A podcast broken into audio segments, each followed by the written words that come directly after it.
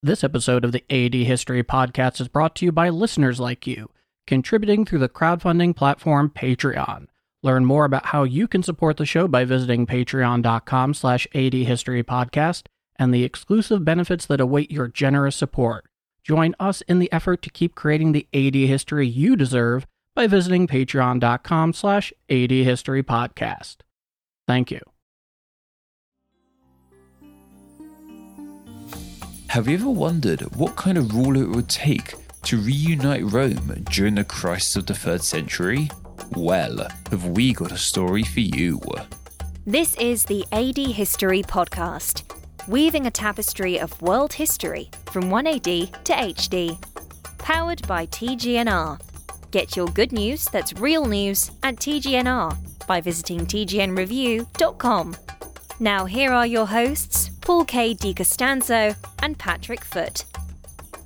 And brought to you via London and New York City, you are listening to the AD History Podcast. I am Paul K. DeCostanzo, and I'm joined by my co-host, Patrick Foote. Patrick, we're back in the game. We're back into the crisis of the 3rd century, but we're coming into some solutions instead of more problems. But with all that being said, how are you today? I am great, Paul. Yes, it feels like it's been a while. We've had some sort of stuff changing. We did The Death of Stalin, which was a really good fun. It was great fun to watch that film. Oh, yeah. Even more fun to talk about it. But we're back in the depths of this crisis of the 3rd century. And it really is the depths, but not in a bad way, because it might sound surprising, but Rome are actually going to start to find their way out of this crisis in this episode, Paul. They certainly are. And it's a long road. It's an incredible accomplishment, but I think we mentioned it a couple episodes back because you and I today, just for the sake of transparency here and make sure everyone understands we're on board, Patrick and I are tag teaming on this particular episode on this one topic because it is so large, it is so all-encompassing that it requires both of our attention this time. We've done that a couple of times in the past when we found it necessary, and this is definitely one of those times. And I'm really looking forward to it. It's an amazing piece of history, and it's really the first act of two that allows Rome to extricate itself from this crisis. And it's going to be a clinic in its own right. I don't know. I'm excited. What about you? I am really excited. It's just nice to see something going well for Rome again. I felt almost bad for them. I mean, not massively, because Rome had it good for quite a while, but it's nice to hear things going on the up and up again for them. They really couldn't get out of their own way. Yeah. To put it succinctly. Yeah, that's a good way to put it. So this is going to be fun. We're going to have a whole bunch of exciting new stuff for you today, and I think you're really going to enjoy that. And with all of that out of the way, let's lay down our necessary, obligatory, now legendary AD History Podcast ground rules. 1. Evaluate events in the context they occurred. 2. Over the span of recorded history, the way it was recorded, its methodology, and the facts that are important have changed immensely. How we view history today is not necessarily how we viewed it 50 years ago. 3. Nothing in history was inevitable. And 4. History and the past is like a different country. Mr. Foote, Sir Patrick, you have the floor. Thank you, Paul. So I get the honor of starting today's two-parter, I guess is that a term for it? Starting today's episode where we're both going to talk about the same subject. And that subject is about a certain someone who came into power in this time in Rome. And if there's one thing that would be able to get Rome on its way to getting out of this crisis it's found itself in, it would have to be a good, strong, stable leader. Though, as we've seen over the past few decades, that has not really been the case. We've had Barak Emperor after Barak Emperor. And even before them, we had things like Elagabalus, you know, just absolute odd, like the days of your likes of Augustus and your Hadrians, they're far behind us. It just seems to be one version of incompetency after another. And people like to consider incompetency a lack of a certain ability. And I always think it is, in fact, a very special ability to make otherwise very straightforward and reasonably succinct to solve problems into something massive and much worse than it really should be. that's a really great way to define incompetency. Yeah, you're quite right, Paul. And like, they have been all rubbish, but in so many different reasons. There's multiple reasons someone could be bad at something. And these previous, like from the sexually bizarre, like Elagabalus, just the brutal and not as wise, like a lot of the many Barak emperors have been, to just the lame ducks, like many of the other ones have been as well, like the ones who've been ruling for a few months. It hasn't been that lucky. However, Rome's luck is about to change because one man was able to rise above the rest. And he would be the man to save Rome from this crisis it was having in the 3rd century. That was, of course, Aurelian, or as he was known as by the end of his reign, Restitutor Orbis, which of course meant the restorer of worlds. So let's begin with Aurelian's early life. And he was born in either 214 or 215 AD.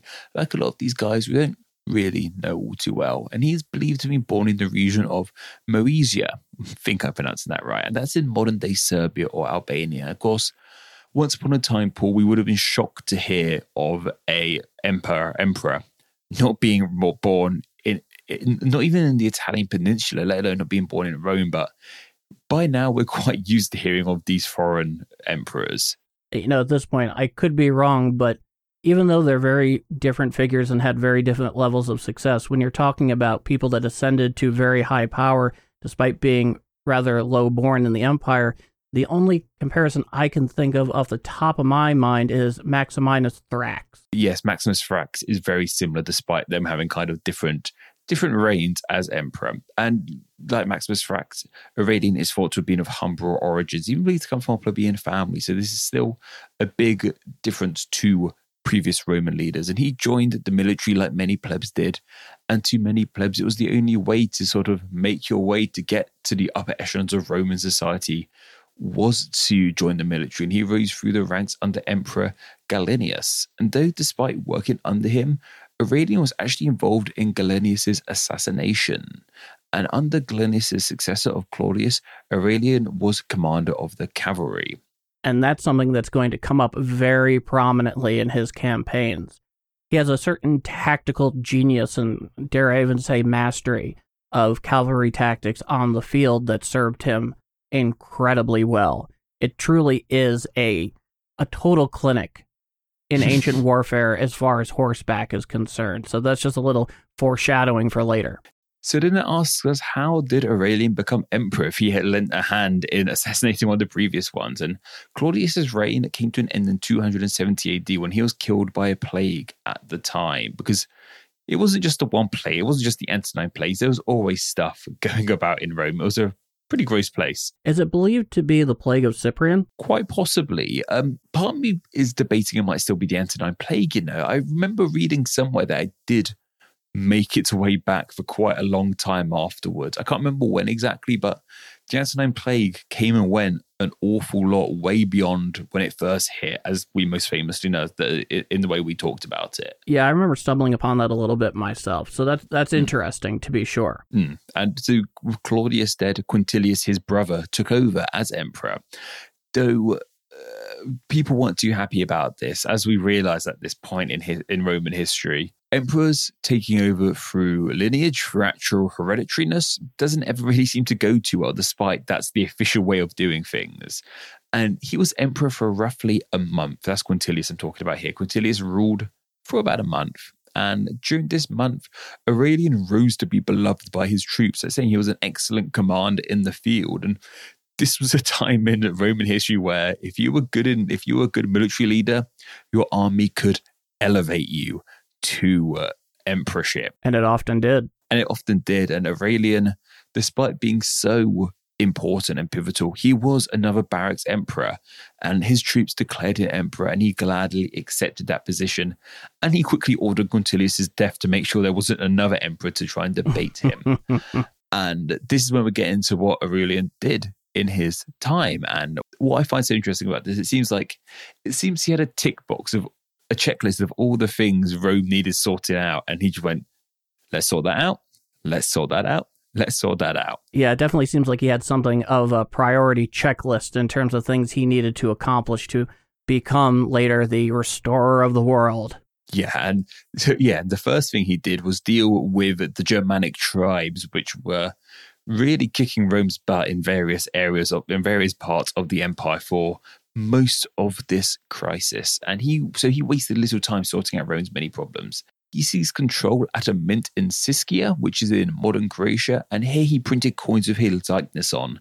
And these coins were given to his men to solidify their support, and this is something we've talked about so much, Paul. Not only would soldiers be happy to receive extra money, but it's propaganda in your pocket, as we mentioned. These coins are so important, and for many of these barbaric emperors, some of the only sort of proof we have of their image and likeness come from these coins. It's really interesting to see that, like, no matter what situation Rome was in, there was always time to get their face on a coin, it seems. You know, we have to thank Mary Beard for coming up with that little bit there, because it is just so perfect. And something that is interesting, it's a reoccurring theme throughout his campaigns to restore the Roman Empire, where he's trying to get his hands on all of these mints. Mm. I mean, they become objectives for him because, in addition to monetary and fiscal policy and the economics of the matter, getting your face out there is important. You know, there were times, depending on where you were in the empire, you may not necessarily have known there had been a change in power until you got your hand on some new coinage, which I think is awfully fascinating. That is really fascinating. You just all of a sudden get paid to be like, oh, there's a new dude on my money.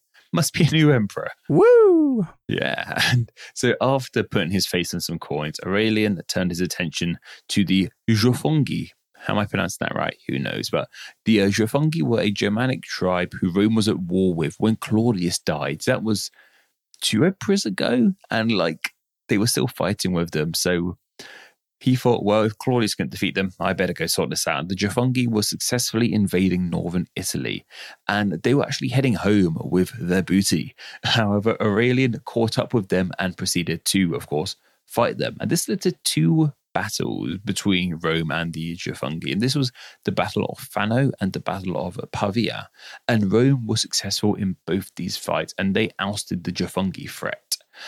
So that's one Germanic tribe. However, there were another tribe knocking about. Well, I was going to say, though, the interesting part about that story, I could be incorrect, but I do remember coming across this, is that when they caught the Germanic tribe, effectively they caught them, to use a term, with their britches down, because they were trying to cross the Danube at the time, and they were weighed down by plunder and captured slaves.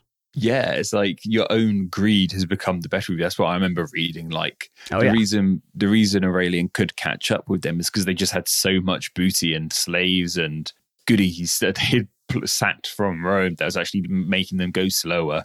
So that was kind of their own undoing. Their own greed kind of led to their defeat. And after defeating the Juthungi, Aurelian turned his attention to another Germanic tribe, and that was the Vandals. The Vandals had invaded Pannonia. This was in modern-day Hungary, Croatia, and Austria. Just that it's in other countries as well, modern-day, but just that general part of modern-day Europe. Yeah, that kind of oriented on the Danube region. Yeah, that sort of Danube region. And instead of attacking them directly, Aurelian actually scorched the earth around them. And this denied the Vandals access to food. And before too soon, they gave in themselves. So this just shows us he wasn't a one-trick pony, Aurelian. He could oust people in a battle, but he could also like scorch the earth around them. Yes, indeed. Smoke them out, I guess, would be some sort of term for it. Great term. So that was the Germans done with, well, I say Germans, that was the Germanic tribes dealt with. But there were many more issues facing Rome in this crisis. And one of them was, of course, Rome's money issues at the time. And Aurelian was more than just a battler. He actually did want to try and help fix Rome's money issues. And after these Germanic victories, Aurelian went off to Rome itself. And in Rome, the mint had become corrupt due to the lack of emperor in the city. They were like, well, there's no emperor telling us what to do, so we're just going to do what we want to do, print money for ourselves. The ultimate vacuum. Yeah. Literally, like, the mint's taken over. That's something we haven't seen yet from Rome, so that's saying quite a lot. That's something I haven't really heard in history before, the mint revolting and doing their own thing. It's a really interesting concept. Oh, yeah. But when Aurelian came to town, a revolt broke out against the mint workers. This revolt, thankfully, didn't last too long, and Aurelian squashed this revolt and put them back to work. He was like, you're revolting because there's no emperor here? I'm here now, so off you pop, get back to work. And he did, like I said, wasn't only this revolt he helped fix, he did try and help the financial situation across the Roman Empire. He cancelled debts to the treasury and burnt the relevant paperwork in a public bonfire. And he also taxed the rich profusely. These didn't solve Rome's money issues entirely, but if you're a little plebeian hard on your luck and you see the literal paperwork saying you owe money being burnt in a public bonfire, and you also hear about the rich are now being taxed an awful lot, it's going to make you happy. It was a pretty good tactic, even though it might have not helped out too much financially. I would not call it a fiscal or monetary policy that one would choose to adopt, but he was definitely playing on, relative to the time, a populist tone to the lower born in Roman society, where he's making a huge show of this. This is not something he's quietly doing on paper behind the scenes. He's putting on a bloody show of what he's trying to do, and it's clearly working to some extent, even though one would not call it either desirable or a monetary or fiscal policy at all, but it's definitely political showmanship. 100%. And this is stuff we've seen in Rome's past as well. The Colosseum was built to appease the people. Something was built on Nero's solid gold house. That was like to appease the people as well. I can't remember what it was exactly, but I remember that gold house being demolished quite ceremoniously and something for the people being put in its place. That could have been the Colosseum as well. There was something of a trend politically for the emperors that followed Nero to use him as target practice every now and then just to win a few political points. And that's fair enough. He did some pretty bad stuff, Nero. Yeah, he wasn't great. No, and speaking of sort of constructing a Colosseum, or like Aurelian did actually do some construction in Rome as well. And as his rule went on, he defended Rome from more outside invaders. And he knew these attacks would continue, so he actually wanted Rome to have the best defenses possible. Yeah, in fact, this is even a response to a Germanic invasion that got into the Italian peninsula, which he managed to not simply push off and get rid of. He actually encircled and destroyed, and basically got him thinking, Rome actually needs some physical fortifications here. There is an actual threat. Surely Rome must have had walls already. I can't believe Rome's gone over 1,000 years now. Rome celebrated its 1,000th birthday a few decades ago. Yeah. Did Rome not have walls yet? That's a really good question. What I do know is that the walls that he built are some of the largest, if not the largest, remaining ruins in the entire city. I mean, apparently it was quite an all-encompassing project. I have some stats about these walls, Paul. They were 21 feet high and 12 miles long. Whoa! That's huge. And, you know, they are still in Rome to this day. I went to Rome many years ago now. It was almost like 10 years ago since I was in Rome. When you were in college, right? Yes, I went as a college trip when I was studying classics. I remember seeing, I didn't know what these walls were at the time, but I do remember seeing some humongous walls. And then when I Googled the Aurelian walls, I was like, oh, I've seen those. They're not hard to miss in Rome is all I'm saying. Even to this day, these walls have really stood the test of time. Not all of them, granted, but they're still there. So when he built walls, he built them to last. Yeah, there seem to be some very serious, very important fortifications. It doesn't seem to be something that was put together hastily. No, not in the slightest. And that is where I'm going to leave you guys, because obviously we're both covering Aurelian. Trust me, he did an awful lot more. And in fact, perhaps the two most important things he did are what happened next. And it's really what earned him that title of Restorer of Worlds. But Paul, I'm going to let you tackle that subject, I think, because you've done a lot more research into these bits. But that's the rise of Aurelian as well. And I just think it's incredible. Like, by now, so he came into power in 271 AD. And this must have been, 272, 273 by the time? Yeah, it all happened in the first half of the decade here. Yeah, this entire episode is only covering the first 5 years of this decade. The second half will come back to and what we missed, I'm sure, because there was interesting stuff here. But I said Aurelian just really needed covering in his own right. Before we pass it off into the next segment, something that is interesting here that we're beginning to see, and we're going to see it more in the next segment, which is that Aurelian was obviously a very capable, clearly very successful military commander, but he had a very interesting political horse sense, if I would describe it as anything. he understood that there's much else that is going to be required of him other than the destruction of enemy armies and reconquest of Roman lands. He may have had it in his head that I'm looking to do this altogether. It may have just gone, well, I've gone this far. It's kind of hard to tell. But one thing is for sure, he understood that there were many different components that were going to be necessary if he was going to be successful in doing this, and if he had been paying any attention at all to his contemporaries and more immediate predecessors. Because when it comes to war, and this is kind of a bigger idea that plays into this, but it more or less expresses the point I'm trying to make. It's the old Clausewitzian maxim from On War, or Vom Krieg, if you will, in the original German. And he's just as complicated and pedantic to read in English. But the old maxim is, war is the continuation of politics by other means. And it's really proved out, especially in modern warfare, but in this case, it's also quite true, because there's inherent connections between both of them, and that in order to succeed on the battlefield strategically in the longer run, the politics and the civil side of things are going to have to be as well executed, thoughtfully planned out, and incorporated as well as the battlefield successes as well. And as we go forward here, one thing that we're going to see is that Aurelian was in fact a very capable strategic thinker, specifically in terms of grand strategy, in terms of where everything is on the map, the political considerations, the thinking and moods of the people, and not simply conquering, but winning over those populaces, for a number of reasons that we're going to get into more in the following segment.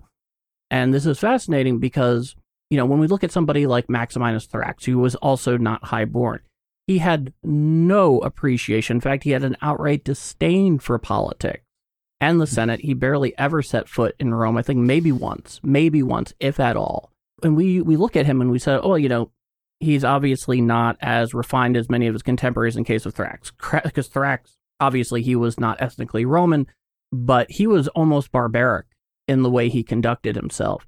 And something that you and I pondered at the time, just kind of musing between us here on air, was his lack of more formal education and refinement responsible for the fact that he couldn't really do everything that he realistically wanted to do.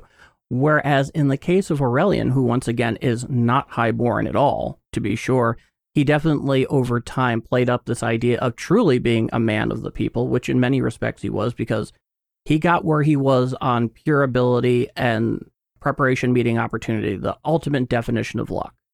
And he understood things in a way that someone like Maximinus Thrax, who's coming out of similar circumstances, growing up and rising in the ranks, that Aurelian seems to really understand that somebody like Maximinus Thrax simply did not. Yeah, and what I find interesting is just how history, not even our modern, like us as historians, but even historians of Rome, how they've portrayed these two, especially when comparing with Maximinus Thrax. Thrax, most accounts of Thrax describe him as like this beast, lumbering of a man, like you said, almost barbaric. Thrax and Aurelian were actually kind of born in similar areas. As we mentioned, Aurelian was born in modern-day Serbia/Albania. Thrax was born in Thracia, which is in the Balkans region. It is today modern parts of Bulgaria, Greece, and Turkey. So these two really do come from similar roots, but just how history has depicted them is so different. If you look at like depictions of Aurelian, he's often seen as being, you know, he wouldn't look down at a place with the likes of Augustus or Hadrian. But Thrax, just, he looks like he's from a different time period. He looks like he's prehistoric almost. Yeah, he does have a caveman quality to him, doesn't he? At least that's the way the history portrays him. Exactly. That's what I'm saying. That's the way the history has portrayed him, where they've been kinder to Aurelian, we'll say. Well, Aurelian, you know, because he was the victor, largely got to write the history. So exactly. All the benefits that come with that. We'll take a little break now, Paul, because I really want to hear what Aurelian did next, because that's what put him in the history books. We'll say that. Absolutely. And we'll be back right after a word from Anna Domini. This is the AD History Podcast. Keep up with the show and join the discussion by following AD History on Twitter with the handle @ADHistoryPC and the hashtag ADHistory. Check us out over on Facebook, Instagram and YouTube by searching AD History Podcast, as well as, of course, tgnreview.com/AD History Podcast. Also, check out the AD History Podcast on Patreon. See how you can help support the show and the rewards that await you by exploring the AD History Podcast on Patreon. See the link in the description. Now, back to Paul and Patrick. And thank you, Anna. And of course, while we normally do change subject wholesale normally here, this time we're keeping on the subject of Aurelian and his reign in this decade, because what Aurelian did next is what made him the beloved emperor, the restorer of worlds he is today. And Paul, you've been doing some really deep diving into how he restored the Roman world. Well, yes, indeed. And as you were mentioning before, he has this strategic checklist. And the first part of this early part of his reign that you just discussed was somewhat laying the foundation for the major aspects of the reconquest that would become necessary to become later restorer of the world. One of those main areas, especially after he's largely gotten the Germanic tribes back on their side of the Rhine and the Danube and kind of protecting his rear, the next big target for him is the Roman East, specifically a power that we talked about in a previous episode in some depth, the Palmyran Empire, and focusing on Queen Zenobia. And in this case, Palmyra, especially at this time and before, was a true economic powerhouse. So much wealth was created in that Middle Eastern city, and had been very important to Rome for a very long time. And in the previous episode, we talked about how the whole deal with King Odenathus, his successes, especially against the Sassanid Persians, where he was particularly successful, and he ultimately was allowed to become king of Palmyra, kind of one of these client kings of Rome, and then, of course, giving himself the title Shahanshah, which of course was a direct challenge to, at the time, Shapur I, who held the title Shahanshah, King of Kings, for the Sassanid Persians. And then, of course, once he's assassinated, his wife, who we know today as Queen Zenobia, ends up effectively taking power when their son inherits this position from his dead father, and she acts as regent for him.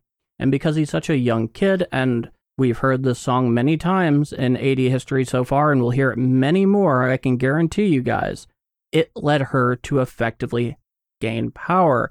And one of the issues that cropped up here, especially in the morass and chaos of the crisis of the 3rd century, is Queen Zenobia begins to take advantage of this in numerous ways, and subtly and slowly begins trying to decouple from the Roman orbit, which is something that the central government in Rome could never tolerate for any extended period of time. And effectively, not only did she manage to decouple, she ended up essentially taking control of Roman Syria, a nice chunk of Asia Minor, that south and central portion of it, and also very importantly, Egypt, which is the big breadbasket. So the East is, of course, for the most part, where the money is. We've heard this before. And when it comes to Asia Minor and the areas that the Palmyrans ended up managing to conquer was extremely lucrative in terms of the taxes that they paid. Once again, a very key area economically that generated a great deal of wealth. And Egypt, of course, is the breadbasket to the empire, and it also controls sea routes via the Red Sea that go to places like the Persian Gulf or the various western ports of the Indian subcontinent. It sounds crazy when you talk about Palmyra right there. It sounds crazy that it didn't become its own independent empire sooner, but because it had so much power and wealth behind it. Of course, eventually the East would become its own empire, but just impressive it didn't happen sooner. It almost seems destined. It seems odd to think it happened. It took so long for the Roman Empire to split West and East. It is interesting. I mean, prior to this, the question becomes, would it have really been worth it? Because if they're getting a lot out of the deal, and potentially the way the operation's set up, even though it's very preferential in nature, the system economically, financially, and monetarily tilted towards Rome, there was plenty for the provinces and various regions on the frontier to buy into this thing that make a hell of a lot of sense practically. But in this case, she begins to take advantage of this, and she conquers those areas. Those are big red lines at that point. Huge, huge red line. And also prior to all of this, Rome were just too strong. Like, it probably wouldn't have been worth breaking away because they were too strong. But during the crisis, it made all the sense to break away from them. It did. Remember, when it came to Rome, they were very much into the carrot and stick approach. We can do it the easy way. We can do it the hard way. And the easy way was certainly preferable, but there were many times where others chose the hard way and they got it the hard way, and then some. So Palmyra was very much on top of Aurelian's strategic interest. And so the way he ended up doing this was through an extremely strategically creative invasion. This was in 272, where you had two major forces. The way he looked at this campaign was, I need to create two separate, discrete fronts in order to accomplish what I need to accomplish, which of course is the recapture of that portion of Asia Minor. You want to get back Antioch, and you need to get back to Egypt. Now, if you just went with a single axis of advance starting, and in his case, he was camping out in the winter prior in what we know today is Istanbul or Byzantium or Constantinople or whatever the hell you want to call it. If you just went on that single axis of advance with the hope of reconquering all of those points that I just mentioned, it would potentially be a long and bloody road, and it would not necessarily end the way you want. You might succeed, but the price of peace would have been terribly high, and there was a better way of doing this. And he found a better way of doing this. So his major point of departure in 272 was from Byzantium, and he wanted to go through Central Asia Minor, modern-day Turkey, and recapture that area. But there was a second front that was in many ways far more interesting than this. His second front was led by a man by the name of General Probus, I believe his name was. And the second front was, in fact, an amphibious assault on the northern Mediterranean coast of Egypt. And in doing so, it was a large fleet that they sent over, and they arrived in and around that northern coast, kind of near the Nile Delta, in early spring of 272. And it took him about 2 or 3 months before he had a very strong foothold in the area, and even to go and capture something that's as strategically significant a city as Alexandria, in addition to other reinforcements that became necessary. Because something that's important to mention, I don't care if it's modern warfare, I don't care if it's ancient warfare, amphibious assaults are incredibly difficult to pull off. And so while there's not a heck of a lot known more about the specifics of the second front landing in Egypt, we do know that it was successful. And like I said, about 2 to 3 months before he had a true foothold, it took quite a few reinforcements. The fighting was actually quite bitter from everything we can tell, but he did eventually capture Alexandria, which is huge. It's, if Rome is the capital, Alexandria is capital 1A. Yeah, and Istanbul isn't really doing its thing, or whatever you want to call it. That hasn't quite picked up yet there. Before it would become the actual second capital, Alexandria was definitely the one beforehand. And so the idea here is, once that second front was successfully established, Probus and his armies would march east along the northern Egyptian Mediterranean coast, turn northwards when you start getting into Palestine, and then eventually meet the main axis of advance starting from Byzantium, going south through Central Asia Minor, and then eventually meeting at that point of Roman Syria. It's kind of like the hammer hitting the anvil. Yeah, it's definitely the more unexpected route round. Yeah, it was very creative, and it turned out to be extremely well executed, which was really important. No, I was going to say, and what you said in regards to the Punic Wars, it reminds me of, obviously that was the other team going against Rome, but it reminds me of Hannibal Barker's route across the Alps to get to Italy in the Second Punic War, taking the more unexpected route. That's something that we may talk about at some point, because it's an interesting campaign. Best of BC, go join on Patreon. You got that right. So in this case, before Aurelian even takes off, he's taking active measures to make sure that his rear is secured, because there had been frequent incursions into the Balkans from a number of powers. Probably one of the most notable ones would be the Goths, that have given them the most trouble. And of course, you also have the Germanic tribes when you start getting into northern Italy, what we know today is Switzerland, Austria, all those fun parts. You go further west than even that in Western Europe, and you have yourself the Gallic Empire. And so Aurelian understood that in order for his campaign against Zenobia to succeed, everything behind him had to be secure.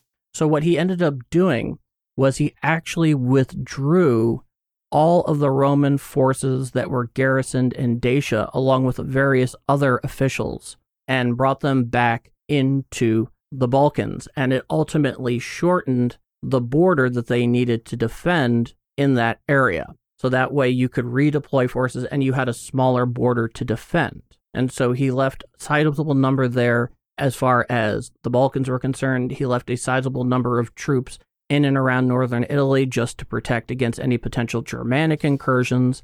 And then he also put a numerous force in what we know today as southern France that Rome still actually controlled to keep an eye on the Gallic Empire at the time. Because they were knocking about as well. Absolutely. You had to keep all of these things in mind because what's in front of you is not going to become nearly as important if you have trouble behind you for numerous reasons.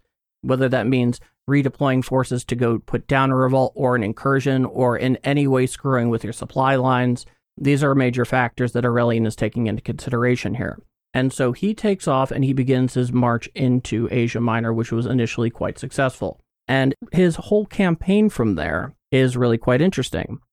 In this case, something that he was doing throughout the war, even before we get more into the greater fighting that's going on here, he is propagandizing the campaign back at home, specifically in the war against Zenobia and the Palmyrines, which is to say that he's selling to his domestic audience, as it were, the Roman subjects, that Zenobia and the Palmyrines are an existential threat, that she is a barbarian, and that they are fighting an external enemy, as opposed to what they were really doing, which was engaging in a Roman civil war. So why do you think that's the case? Was he scared to let the people know that Rome was at war with itself? And it just makes me wonder, I wonder how much the average Joe, your average plebeian, how much they would have known what was going on in the wider world around them. Would they have known how well this crisis would they have been on? Would they have known Rome was splitting up like this? Who knows? Well, mass communication being what it was at the time. Yeah. There's a number of factors. Obviously, they're not going to get detailed information. Word will pass through them or some kind of news will get out. And of course, the central government is always very careful to message how this all happens under the direction of the emperor. But I think the idea here had a lot to do with the idea. And this is just me just kind of putting on my analysis goggles that as far as he was concerned, the idea of creating an external enemy is a very successful way to garner and solidify support for the war effort. A lot of times, and this is not so much the case here, obviously, but the same general idea applies, which is, say you have a fairly brutal regime. One of the ways that you can continue making yourself a legitimate claim to power and that people won't necessarily come up and challenge you is the idea that we need to band together in order to fight this great external enemy. I mean, that's one of the many reasons why if you look at a place like North Korea, they look at the United States as the American bastard. We haven't been at war with them for almost 7 decades, and there's absolutely no desire to do so. But for the Kim regime, having that really omnipotent, great continual threat helps galvanize support for whatever it is that they're doing. So same idea applies, albeit a clearly different situation. So I hope that answers your question. I mean, that's basically the way I'm looking at it. That, and you're framing it in the idea of a civil war in that case, there's even a chance you may get sympathizers at home. Exactly. It's hard to raise morale for a civil war, I imagine. We're going to war. Who'll be fighting? Ourselves. Exactly. Yeah. And he even made Zenobia out to be a barbarian, even though she clearly wasn't. She did have Roman lineage, and I believe there were portions of her family that were of the senatorial class, even though she was clearly more Arab ethnically in many respects. We tend to associate barbarian with North European Germanic people. She's as far from barbarian as they can be. In many respects. So I think that's particularly helpful for him in this case. it's really quite fascinating in that regard. So as he is advancing, initially he's not meeting any resistance. The people that he's encountering are opening the gates for him, and there's no great resistance. And obviously, that's really good news to Aurelian, because if you don't have to fight, why would you? Makes things easier for everyone involved. Entirely. This changed, however, at a very specific point in South Central Asia Minor, and that is at the siege of Tyana, which was along the axis of advance for his armies, and they did not initially welcome him at all. In fact, they initiated what would become a weeks-long siege. And originally, Aurelian promised his troops that when Tyana fell and the garrison and the siege was over, that he would allow them to plunder the city and take the booty that many of them joined up to take. However, he had a change of mind and a change of heart. He came to the very important revelation, and this is one of those examples of how he had very keen political considerations as well, that when the city did fall, and apparently it was due to a traitor who basically escaped the gates of the wall and basically ratted on the rest of the city and said, here, that's where the wall is weakest. When Tyana eventually fell, he told his troops actually to hold back, because his thinking was that if we set an example where we are genuine liberators and not conquerors, there's a very strong possibility that we may run into less resistance as we go forward, because he knew that military success against the Palmyrans was no guarantee. They were extremely militarily capable. And so when it finally fell, naturally at first, his troops were very pissed off because they considered this a broken promise. The way the story goes is that he actually addressed his troops to let them in on his thinking. Because originally he is famed to have said, we will kill even the dogs.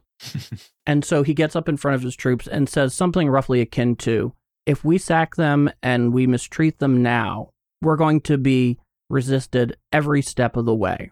And apparently, according to the story, and I'm sure this has been mythicized or, made somewhat into legend, but it gets the idea across. When he said before that we would kill even the dogs, apparently he broke the tension by saying, okay, we'll kill just the dogs. And apparently it broke their mood, and they didn't end up sacking the city. So Tyana ends up being this exceptional example of Aurelian saying, hey, if we present ourselves and truly act as liberators and not conquerors, we're going to make this an easier fight and not pick fights that are unnecessary along the way. But did Tyana and the rest of the Palmyrean Empire even want to be liberated? Were they not happy being their own thing at this time? Or were they thinking, this isn't really working out, we should really be part of Rome again? I'm just curious, do you have any knowledge on that fact? I don't necessarily know that there was that much self-determination available to them. Mm-hmm. Yeah. They're not the ones that who's controlling the sword, as it were. Yeah. But they knew that there were definitely benefits to being under a properly administered and properly running Roman Empire. They had been under that rule for centuries at this point. Yeah. So there was definitely a clear Roman footprint and claim to that area.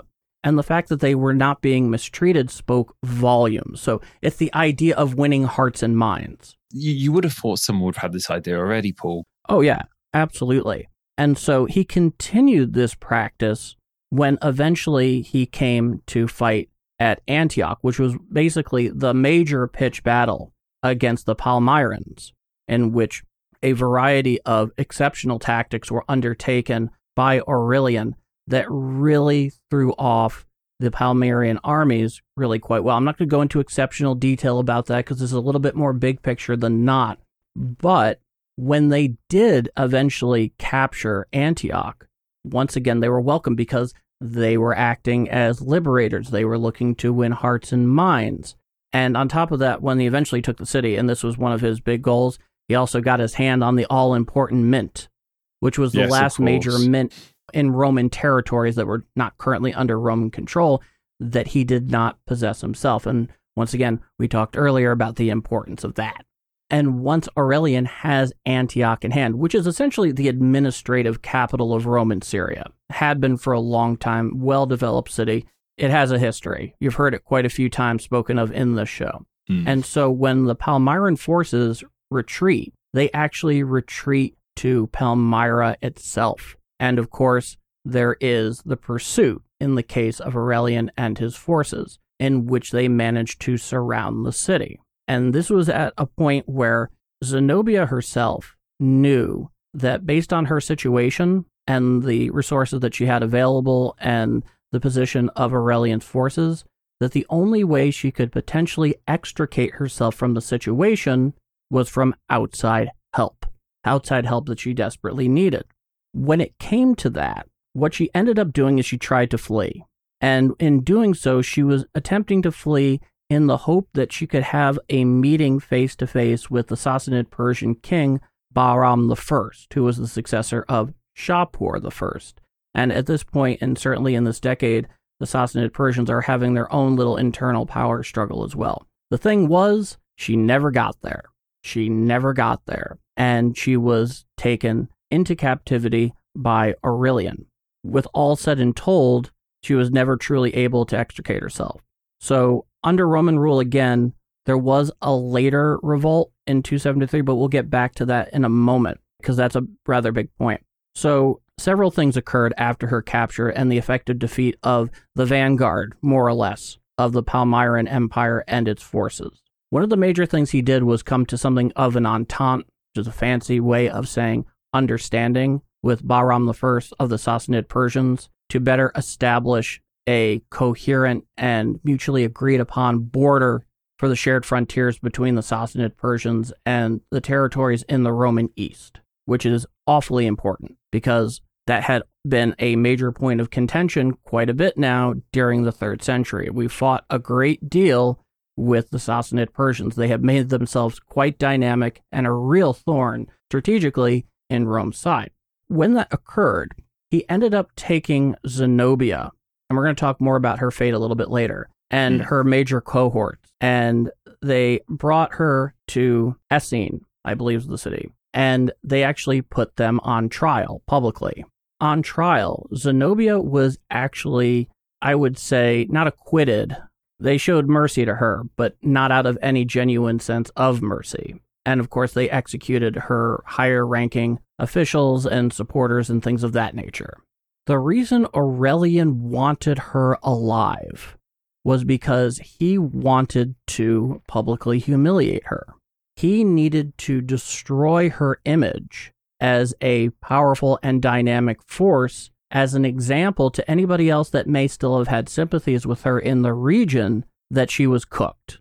Let's put it this way. She was powerful enough for him to go to that extent that he needed to make a whole public show of it. It's so interesting. This is the same idea coming from the man who had the same idea to be liberators, to not kill everyone and to free people and be like the savior, where here he could have done a very similar thing with Queen Zenobia and given her peace to show, maybe even to show the Gallic Empire that, hey, we're going to be friendly with you. But no, he made a huge example out of her. And it's somewhat questionable to an extent. You know, we have such a good image of Aurelian, but it's not the nicest thing to do to someone. I would say that there's a favorable image to Aurelian based on what he managed to accomplish, but war, especially civil war in particular, are the nastiest of conflicts. He basically, if I were to describe it as anything, for the most part, at least in terms of his initial attitudes of clemency to the people, the thinking probably was along the lines of, I'm not going to hold you accountable for the misdeeds of your leaders. So Zenobia is not one who would be subject to any sort of mercy in that regard. She is still a threat to him. And interestingly enough, they not only make an example of her there, they actually put her on display in irons for 3 days in Antioch. And she actually has to follow the army along its next campaigns, once again, further south into Palestinian, and then, of course, back into Asia Minor, then up into the Danube, then back into Syria, and then back over the Gulf. She's following them the whole way before they actually get to Rome and have the big procession. It sounds almost like the walk of shame Cersei Lannister has to do in Game of Thrones. I'm always ending up referencing Game of Thrones in this podcast. How can you not? It's so much of that show is borrowed from the history books, and it's just another great example of that. Absolutely. So he basically gets to Palmyra after about 6 months, which is really a heck of an accomplishment. What he looked to do, for all intents and purposes, is he wanted to do everything possible to avoid any further seeds of potential uprising in the future. So naturally, he makes this show of her, and he also comes to this understanding with Bahram I of the Sassanid Persians, because at this point, he has bigger fish to fry. He wants to do everything possible to make sure that there's no issues when he goes on to his next point on the strategic hit list, as it were. And so from there, he puts somebody in charge there as governor of Syria by the name of Marcellinus. This is one of his most trusted men. That's why he left them there. He's not worried that he's going to get too big for his britches and then try to usurp him. In this case, after Aurelian takes off and he heads back north, and he's back into Asia Minor, he's back into the Balkans. Once again, specifically in Palmyra, there are still some remaining remnants who, in Aurelian's absence, want to take over again, and they want to try to do it through Marcellinus, that most trusted of Aurelian's men. And Marcellinus is not having any of it. He kind of waxes and wanes a little bit, just kind of fawning the idea to buy some time, but he manages to get the message out to Aurelian that there is something a-brewing here. And once he caught wind of this message from Marcellinus, he was in the southern Balkans at that juncture, and he made a 180, basically roughshod, from the Balkans down back into Syria. And that's a long distance by foot. And he's doing it roughshod. You're doing it with forced marches. And when he got there, he literally took the city without any fight. In fact, what ended up happening is Marcellinus ended up getting deposed because he wasn't going to cooperate. And they put their own puppet there who is really not even worth mentioning. And when he gets back there, he takes Palmyra without a fight. And he is so enraged by what happens. And once again, this is another demonstration of easy way, hard way. Because prior to this, he is showing mercy. He is being a liberator. But in this case, you're becoming a troublemaker again, no more. So unlike the first time when Palmyra was spared, he told his troops, sack the city and take everything. Everything that you can take. And Palmyra after that would never be trouble for him again. So he's showing carrot and stick very, very clearly here. Examples tend to work better if you're so nice beforehand. Like when you see someone who's been kind to you snap all of a sudden, it makes you feel a lot more stressed and woe than someone who's always being annoying. Like when the nice quiet teacher has a massive shout up at school, like that always shorts you more than when the angry teacher always ended up shouting. And that's the kind of vibe I'm getting here. Yeah, it makes you almost want to piss your pants. Yeah. Because it just scares the hell out of you. Yeah. And on top of that, there was also a smaller uprising in Alexandria that was led by a man by the name of Firmus, who was still largely loyal to Zenobia. And Aurelia did manage to defeat him in what was apparently some pretty nasty fighting, and took back the city itself and actually really damaged some of the wealthiest parts of Alexandria. And interestingly enough, Firmus, when he was captured by Aurelian's forces, he was sentenced to death by straight-out strangulation. Wow. Yeah. Really, really, really brutal stuff. Gosh. Tell me about it. Now we're getting to the final piece of the puzzle, which is the reconquest of the Gallic Empire. And we did touch on this about the last couple episodes when we were focusing on the Gallic Empire, but we're going to look at it a little bit more in the big picture here as it pertains to Aurelian and the bigger Roman picture to kind of round things out. Once Palmyra and the Roman East are largely under control as far as he could see, and would really remain so for the remainder of his rule, albeit short, as he had to go to the other splinter state, the Gallic Empire. And in 274, 275, that is precisely what he did.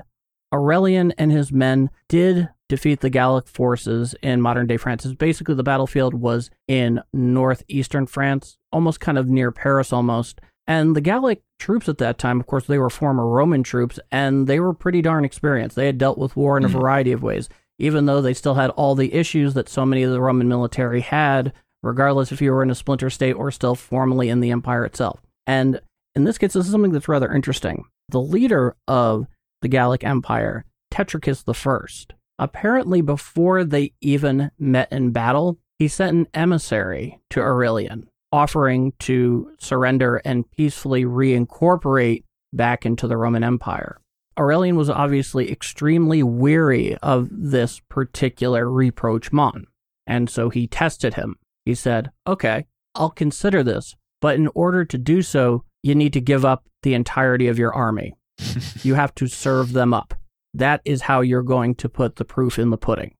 This did not happen, but they came and they had their set engagement, which we talked about a few episodes back. And the interesting thing is that Tetricus, during the battle, apparently even defected over to Aurelian from his own armies in combat.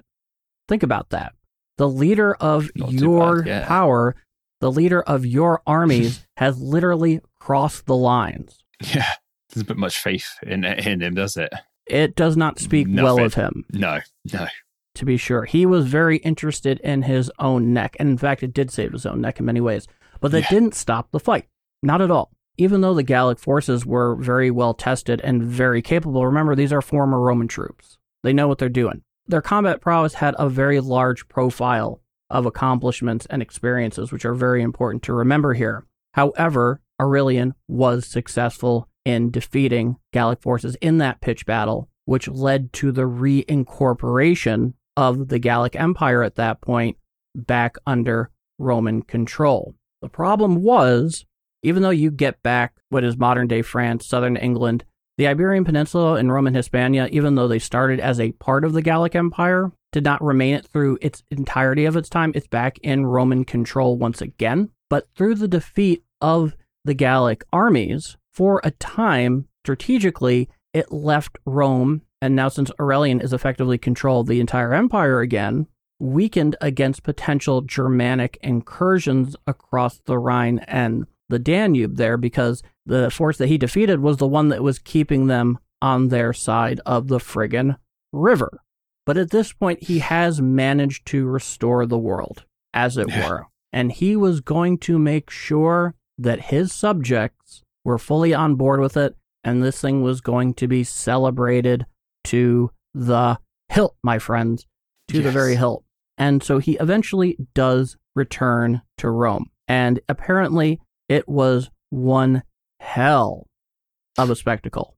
And in doing so, and this is also part of the fate of Queen Zenobia, is that she was part of this procession, as was Tetricus, who crossed the lines, as well as his son. And they were forced to march in front of Aurelian's chariot. As the story goes, when she was marching in front of them, she was forced to wear gold chains that shackled her, of course, and she was weighed down by rubies and diamonds to the point where it was seriously hampering her ability to march. So they were being paraded front and center, not just as this is what I accomplished, but as examples. Yeah. And a warning that this ends here. There's no question. The fate of Zenobia here and Tetricus and his son are actually quite interesting. Mm. So they've obviously been made an example of. Aurelian, for the most part, has the place under control. There are going to be issues that are going to crop up, but there's nothing compared to what he just managed to accomplish or what was the case even starting in the beginning of the decade of the 270s. But from what all we can tell is that after the procession and the big event that happened, like I said, it was a big thing. Apparently there are stories of his forces even going out and giving away bread to the common people. This was a party, and Aurelian was the party master. He was the MC. He was the guy. We saw him. He was able to please the common people with the burning of the tax papers, or the debt papers, you know. He knows how to put on a spectacle. Yeah. This was definitely his wheelhouse. Yeah, and that's part of his political genius. And so what happens to Zenobia? Well, it's interesting as far as we can tell, because this is not entirely clear, but this is largely what is believed to have happened. Once it's all cooled down, Aurelian gave Zenobia an estate that was east of Rome. It was gifted to her, and she ended up apparently marrying a Roman senator and having a few kids, and was incorporated into the senatorial class of life. Even though she already had familial ties to it, she was able to live her life out in obscurity and relative peace as far as we know. And as far as Tetricus went, he actually appointed Tetricus a governor of a very docile region in the southern Italian peninsula. So he got what he needed from them, to be sure, but he also sweetened the deal at the end, which is an interesting way of going about it. He got them both with the stick and the carrot basically at the same time. And I find that interesting. Something I remember reading about in regard to keeping his empire under control. He's actually kind of started a new religion slash cult following this, the Sol Invictus. Did you do much research on this, Paul? I did not, but it wouldn't surprise me because that's something that certain emperors definitely got their hands into and were really all in on that. But it sounds like you have some insight. Yeah, so this was the Sol Invictus. This was afterwards. Sol Invictus was a god beforehand. He was a sun god of the Roman Empire. It means the unconquering sun. Aurelian found him, this god, to be of extreme importance and put him at the front and center of his regime. It was just another tactic to keep the empire under one god, basically. Keep them all agreeing with one god, the unconquering sun. And it'll keep everyone happy. And that was just something else I thought would be worthwhile adding there. That's another way he helped restore the world by putting everyone in agreement that the sun god Sol Invictus is number one. Sol Invictus is actually going to become something of an interesting figure and concept later when we get to Constantine and the whole Christianity thing later on. So remember Sol Invictus from here, because he's going to be quite important,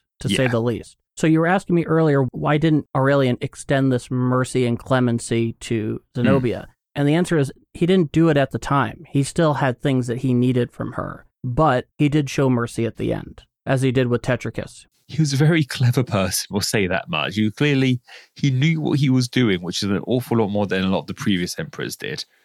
By a very, very wide margin.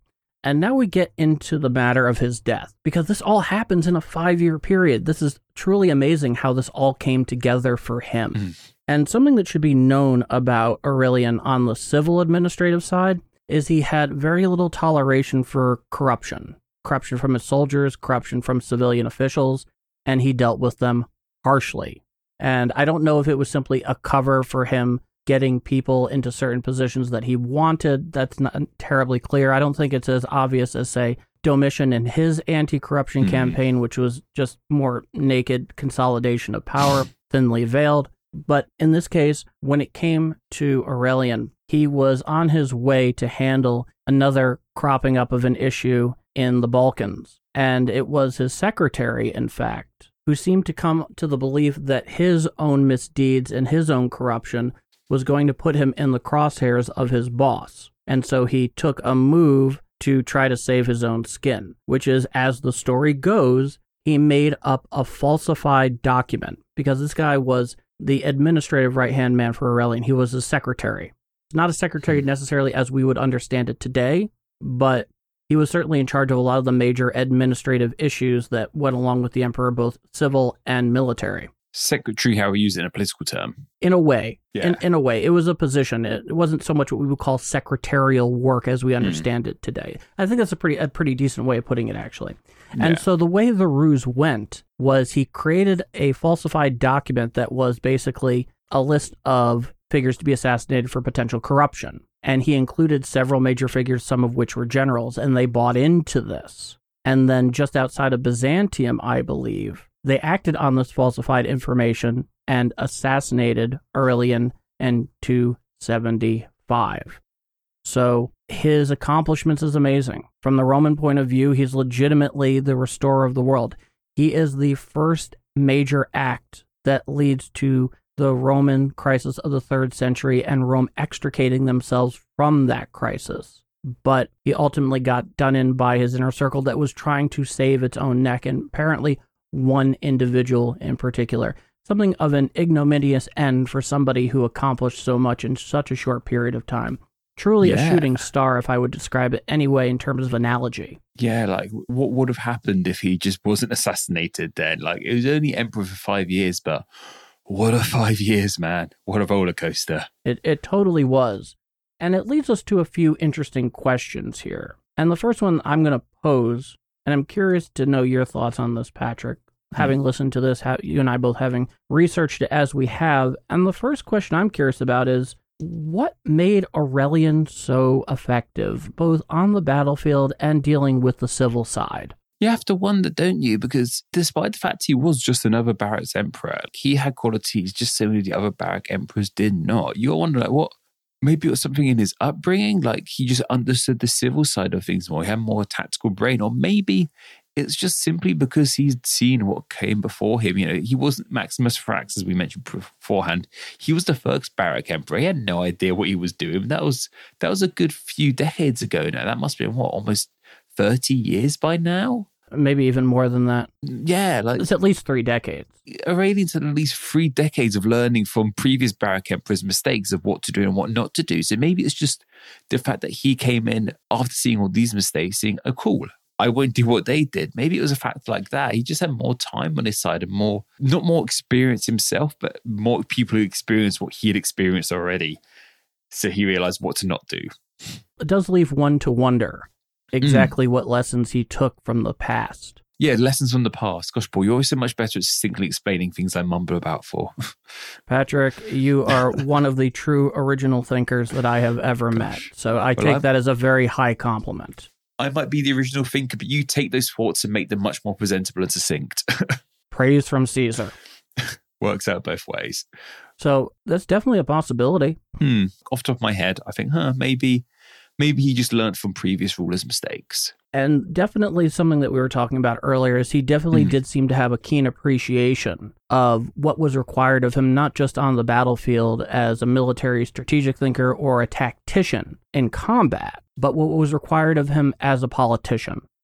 Because in every respect, he is both general and politician, without a doubt. And being able to better understand what was necessary in regards to achieving a form of popular support, and understanding acting as true liberators, winning hearts and minds, that he also seemed to understand the idea of not making unnecessary enemies and helping pave a path of least resistance along the goals that he legitimately wanted to achieve. He almost went back to Rome's roots. You know, we've always said, in this episode, you can do it the easy way, you can do it the hard way. And he just realized that that's what brought Rome to the dance anyway for these centuries. And he realized, we should just, and then they kind of lost that way for so long with all these Barak emperors. It was only just the hard way. He basically brought the easy way back into the Roman fold, and it worked. It worked for them all those centuries beforehand. It surprisingly worked again. Who would have thought? It's true enough. And so what other question that I think is really important for you and I to consider, and for you at home listening or wherever you may be listening, or if you're listening on YouTube, leave your thoughts in the comments on this one. After studying the crisis of the 3rd century for Rome in depth to the extent that we did, because it was the headliner of this particular century, there's no question about it. What have we learned about Rome through this struggle that maybe we didn't necessarily know before, but has become exceptionally clear to us now, looking at this, obviously in hindsight, but getting greater insights about the empire by virtue of how we have examined this conflict and this set of events so far? That's a great question to leave the audience with, but if I do sum it up succinctly, they do not do well under pressure. Potentially. Yeah. I mean, if you become that large, you better be able to handle some kind of pressure. But it feels like the moment there's one crack, it just seems to all fall to pieces. I think it's more cumulative than that. Yeah, I guess so, yeah. They were not a tin-pot Roman Empire. What I would say is a few things in terms of, at least for me, and my appreciation for what Rome was as an empire, is that it's amazing to me, looking at this conflict, how many different types of people lived as subjects under Roman rule. How many different peoples and ethnicities and traditions and religions and culture, because there was definitely clear Romanization. That did happen, but in some cases, it genuinely fused with what existed there before or existed from those people that were native to those areas anyway. And it's amazing that when you see this conflict boil up as it did, seeing just how many of these various pieces that had come together of all these different people under this central government, under the auspices and control and rule of a Roman central government.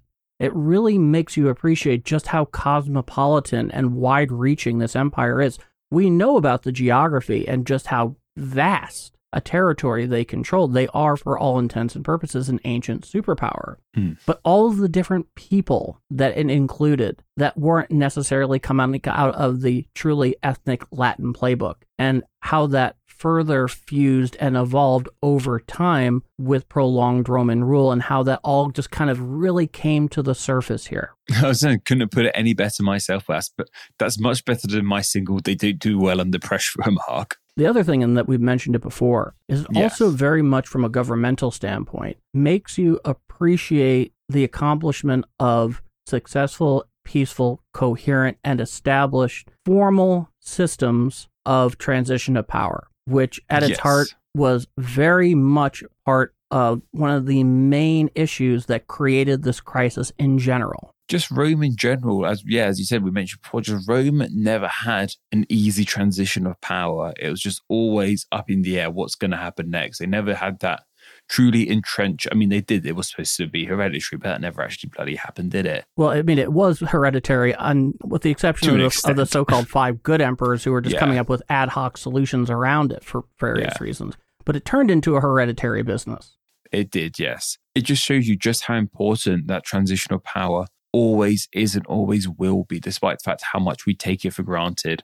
Rome is proof that when you don't have that in place, things can get bad very quick. It does. And the one other thing that I think is really worth mentioning here, though I don't think they necessarily would have agreed about it at the time, this is certainly us looking back, and we fully recognize that. And we've talked about the concept of hereditary transfer of power and how problematic that can be, because just because you are the offspring of a current good ruler doesn't mean that you are going to be any good at it yourself.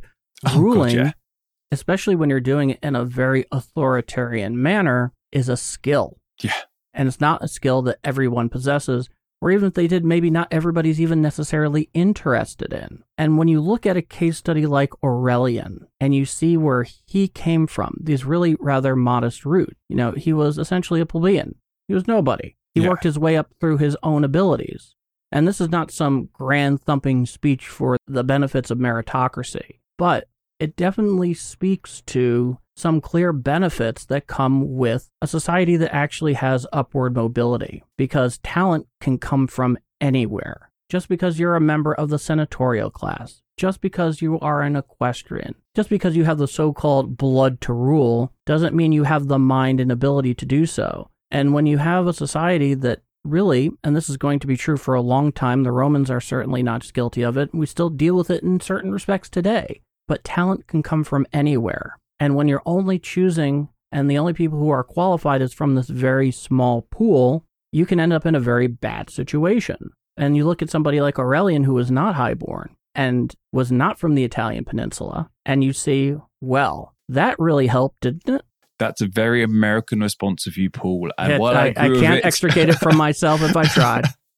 And while I do agree with it, I have to say that no, it should be hereditary and there should be a big crown involved as well.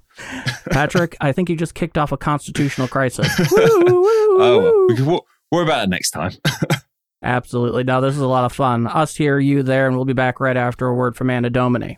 This is the AD History Podcast. Well, that does it for us today. Patrick, where can people find us? You can find me personally primarily on Instagram at NameExplainYT. But you can also find me on Twitter at NameExplainYT, and of course on YouTube, search Name Explain. What about you, Paul?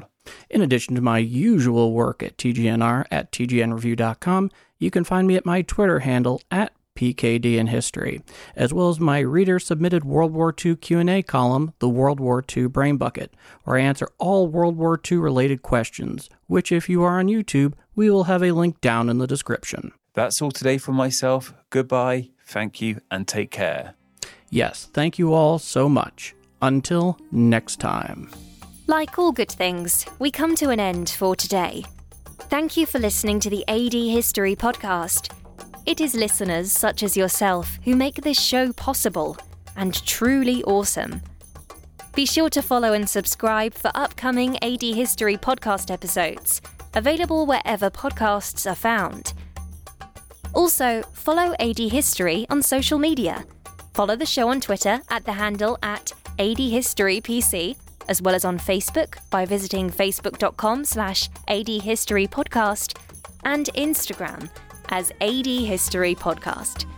in addition to liking and subscribing on YouTube by searching AD History Podcast. Do you have a direct comment or question for Paul and Patrick? Drop them an email at adhistorypodcast@tgnreview.com. Also, be sure to visit the show's homepage at tgnreview.com/adhistorypodcast. For Paul and Patrick, thank you for listening to the AD History. We'll see you again next time in the ever-growing tapestry of world history.